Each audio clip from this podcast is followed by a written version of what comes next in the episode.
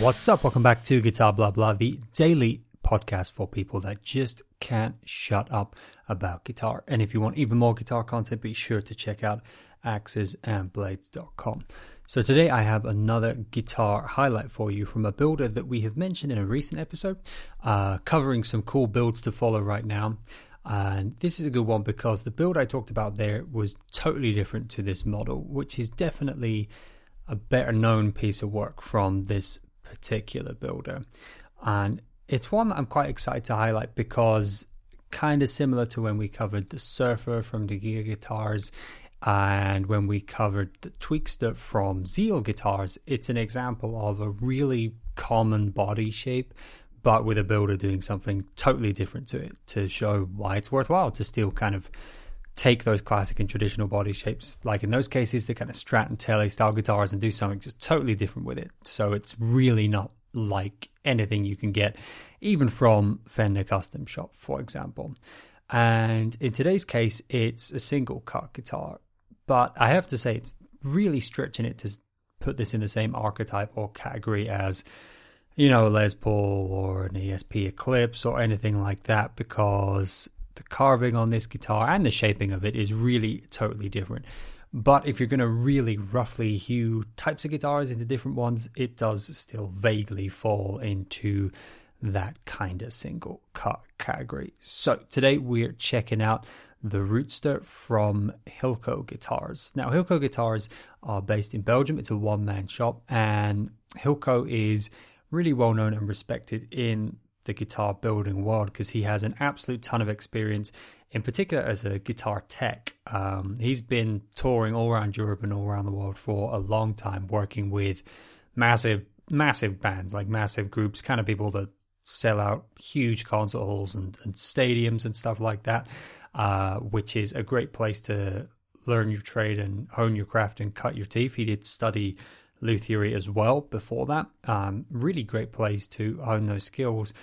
As we talked about with Fran from Fran Fret Guitars in the two part interview, who's also worked and still works as a guitar tech, it's a really good combination with being a builder because you basically end up basing your models and your design ideas on the actual needs of artists and guitarists that you're working with. So, for example, you're working as a guitar tech, you're going out there on the road with a guy who uses some really nice gear because he's a professional guitar player or she's a professional guitar player and they're finding problems with stuff. And that's your whole job as a tech. You're basically doing the day to day and the maintenance but you're also fixing problems.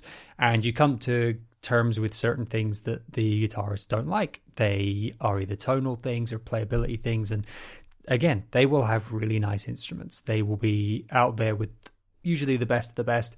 And they'll still be saying you know this is an amazing guitar, but when I'm out on the road, I have to put up with this, this, this, and this, and it's the job of the tech to go, okay, well, here's a fix for this. What about if we change this, change this, and suddenly it plays way better? You know, uh, here's a little quirk of this vintage guitar I've got. I love it. It's my vintage Strat, but there's this thing I don't like about it, and also this gets kind of annoying, so I have to end up adding another piece of equipment or doing this to change it. And it's kind of the job of the tech to go, okay, well, let's make that work better for you. Let's make it as perfect as we can I worry about the gear, then you can just worry only about playing.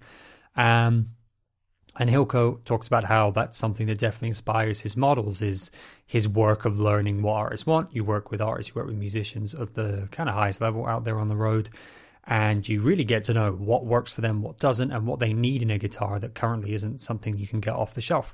And that has formed into uh, Hilco Guitars starting in 2004, based in Belgium and building these models, which are, you know, customizable. They do vary a lot, as with any custom hand built guitars, but that are really based upon what Hilco has learned working with these musicians. And the Rooster's no exception of that. And that's why it's not really that surprising that it is not like any single cut you're going to find out there. So what do I mean by that? Well, first of all, when you look at it, the shaping is very different from a Les Paul. You've got kind of a, a much wider cutaway. It juts out more, almost closer to a 90 degree angle to give you a really wide cutaway. And it has that kind of slightly jagged, slightly boxy uh, retro feel rather than a really curvy feel like you get with a Les Paul. It's also got much more extreme carving on the top, extremely three dimensional carving on the top. Um, which is something that you see really is a sign of the workmanship that's gone into this because these are hand carved guitars and handmade guitars and takes a lot of work and a lot of skill to be able to get that top looking as three dimensional as that. And as soon as you start looking at the specs, if the just the aesthetics of it hasn't convinced you already that this is not like your normal single cut or whatever you want to put it like, uh, immediately looking at anything on this guitar, you realize that one, this is different, and two, there's been a lot of consideration of uh, putting different specs on here and exploring different options. And this is not someone working from a kind of rule book or a set of ideas about what a guitar has been in the past. This is clearly the invention of someone who's brought a hell of a lot of their own experience and unique experience to a guitar. And that kind of matches up with the Hilco guitar story. So obviously, it does vary what you're going to see from one Rootster model to another because these are custom guitars and these are often built to order for musicians, for example. But for example, here's an example of a Rootster with Spanish cedar body with a spruce top and it's heavily chambered. I mean, heavily chambered, that's immediately very cool. Doesn't have any F holes or anything on it, so it's kind of one of these subtly chambered models. For weight relief, that's one thing. The Rootster is often a lot less heavy than a single cut guitar would normally be. Um, so it's for weight relief, but also for the resonant qualities and stuff. It's got that resonant chambering in there, which is a very cool quality. Uh, but also Spanish cedar, spruce top. You know, almost sounds like we're we're we're verging on tone woods more, probably more associated with an acoustic guitar than with a single cut guitar. So, in terms of feel, in terms of tone, and in terms of weight, as I say, completely different, um, which is already straight off the bat different.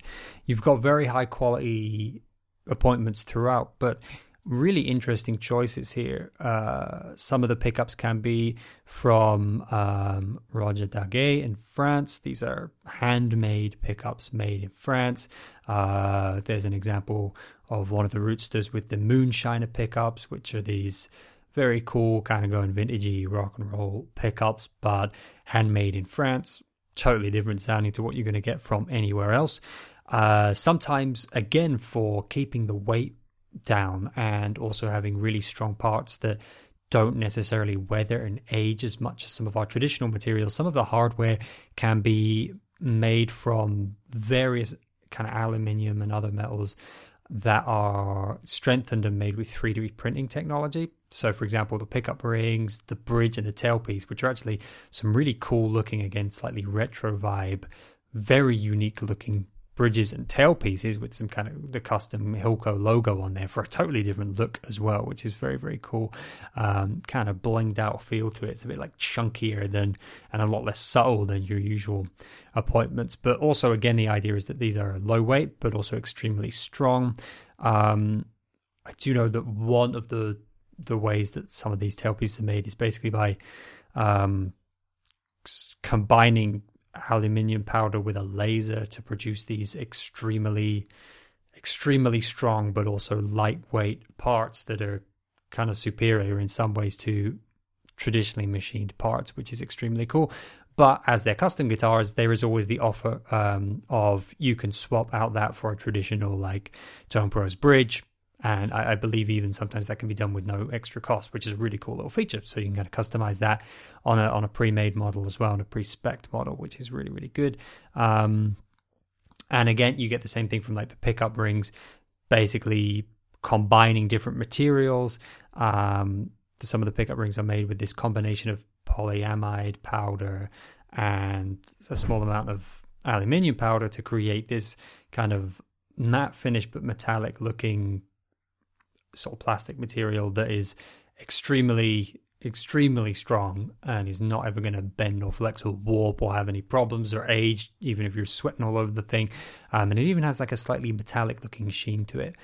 This is obviously someone who's gone out there and found completely unique ways to build the guitar and has started not just from the sake of I want to do something different for the sake of it, but has started from the fact of okay, you can see the idea of I'm working with musicians they're up there under stage lights getting sweat all over these things, getting stuff all over these things. And, you know, I've we probably all heard stories about musicians having to get uh, any kind of metal appointments basically changed out from their guitars all the time and fixed up and cleaned up and and having to be dealt with because stuff gets kind of rough and stuff gets kind of worn and stuff gets kind of you know not just kind of bad looking but actually can get a little rough when it starts to age and weather a lot under that kind of intense use of a professional musician clearly this is the Hilco going out there and going, right, well, I want some custom stuff that looks different. I'm going for a cooler, bolder look. So I need to create custom parts. And if I need them to be stronger and I need them to have these exact specific qualities, I need to look into the manufacturing of these things. And we're all used to using very traditionally and similarly machined parts that are made in very similar ways to the ways they have been for a very long time. And yet we have all this 3D printing technology. We have all these ways that other industries are using to create all these different parts to really fine tune the exact qualities we want. How much, how malleable do we want it to be? How flexible? How resistant to heat? How resistant to sweat and moisture? This is all really possible now, and there's no reason guitar parts should be any different. So it's great to see a builder going out there and doing this. Um, I know that Nakuba Guitars at NAMM Show earlier this year did also unveil that they had been working with a very particular kind of metal alloy with a company that does crazy printing of, of these kind of materials uh, to also create a bridge that was incredibly strong but f- lighter than any other much weaker bridge uh, that we've ever seen on a guitar, that kind of thing. So uh, I love to see guitar builders doing this because they're thinking about what the players need and they're thinking about um, how, kind of outside the box of how to get it, not just, okay, well, you know, do I choose nickel or chrome or do I choose this? They're really thinking about what else is out there in the manufacturing space and no doubt going out there and talking to people who are not traditionally associated with guitar making and going okay well how could your technology and your new techniques improve a guitar or add something new to a guitar that players just cannot get off the shelf that's something that i always bring up in these guitar highlights because like when you heard with the interviews with Fran from Franfret, all these builders recognize that there's just amazing guitars you could get off the shelf. There is no point them making just a guitar that's basically kind of an ESP or a guitar that's basically kind of an LTD or a Schecter or an Epiphone or a Squier or a Fender because those guys are mass manufacturing guitars on huge levels, often abroad, and can provide you with all of the things that those guitars provide you with off the shelf at super low price, convenient, buy from a big box store, easy. And they think that's amazing, but they think if I'm going to spend my life and put all my passion and blood, sweat, and tears into building guitars, it better do something different because why would a player come and choose it then? And I think the Rootster is a great example of not only that vein of thinking, but of how a guitar builder can put all of their life's work and experience into making really clever, interesting, and informed choices that, in the end, provide a guitar that is doing something different, that is adding to the industry, and that you can't get anywhere else. Simple as that. So, just because it's a single cut, just because way across the room on a guitar show, it looks vaguely single cut like, you couldn't be more wrong with the Rootster. You could not be more wrong. This guitar is not like anything you've ever played before, unless you happen to own a Rootster. Um, and you know, I bet listening to this, you can think if some of these specs sound familiar to something you've got, it's one or two little bits of them this guitar in its whole. All these features brought together make a completely unique machine, and it's based on really solid, interesting choices and the experience of an incredibly um, well rounded and experienced luthier, tech, builder, designer. Super cool stuff. Um, links to go and check out Hilco guitars will be in the description, as will the music suggestion for today because as much as we blab on about guitars it's always got to come back to music as i'm saying every single episode and today i'm suggesting an artist for the third time. I've suggested two tracks by this artist because um, this artist, although they do have a longer history in music, which I actually would like to talk about at some point in a future episode, uh, they began releasing um, their own kind of solo stuff this year uh, online, and that's when I caught on to it this year. And the two tracks they released were fantastic. If you've been following this podcast, you know them and you've heard me blab on about them and gush about them, and you probably hopefully went and checked them out. Uh, well, they just today released a new album, which is really cool because as much as I like to promote a whole bunch of stuff, I, I don't know, I think it's super cool to promote something that literally came out on the day I do the podcast. That seems to make sense. It makes me feel vaguely professional. It creates some sort of facade of this was planned. Um, but they have released not just another song, but a whole brand new album, and it's all brand new stuff which is awesome. Um, Really, really, really good. And if you've enjoyed the other two tracks I pointed out, you got to check this out. If you haven't, if you don't know what I'm talking about, you just got to go and check out this album. Um, so I'm talking about, of course, Yossa Heli and his new album that's just come out today, Menta Menget 2020. I'm not even going to tell you anything about it. I've already blabbed on about his music for probably a whole episode's worth at this point if you stick it all together. You just got to go check out this album. Link to it in the description of this podcast. Just go in there and check it out. You're going to love it. You're going to love it for the guitar work. You're going to love it for the production which he has a big hand in. Uh, all the different instrumentation coming together.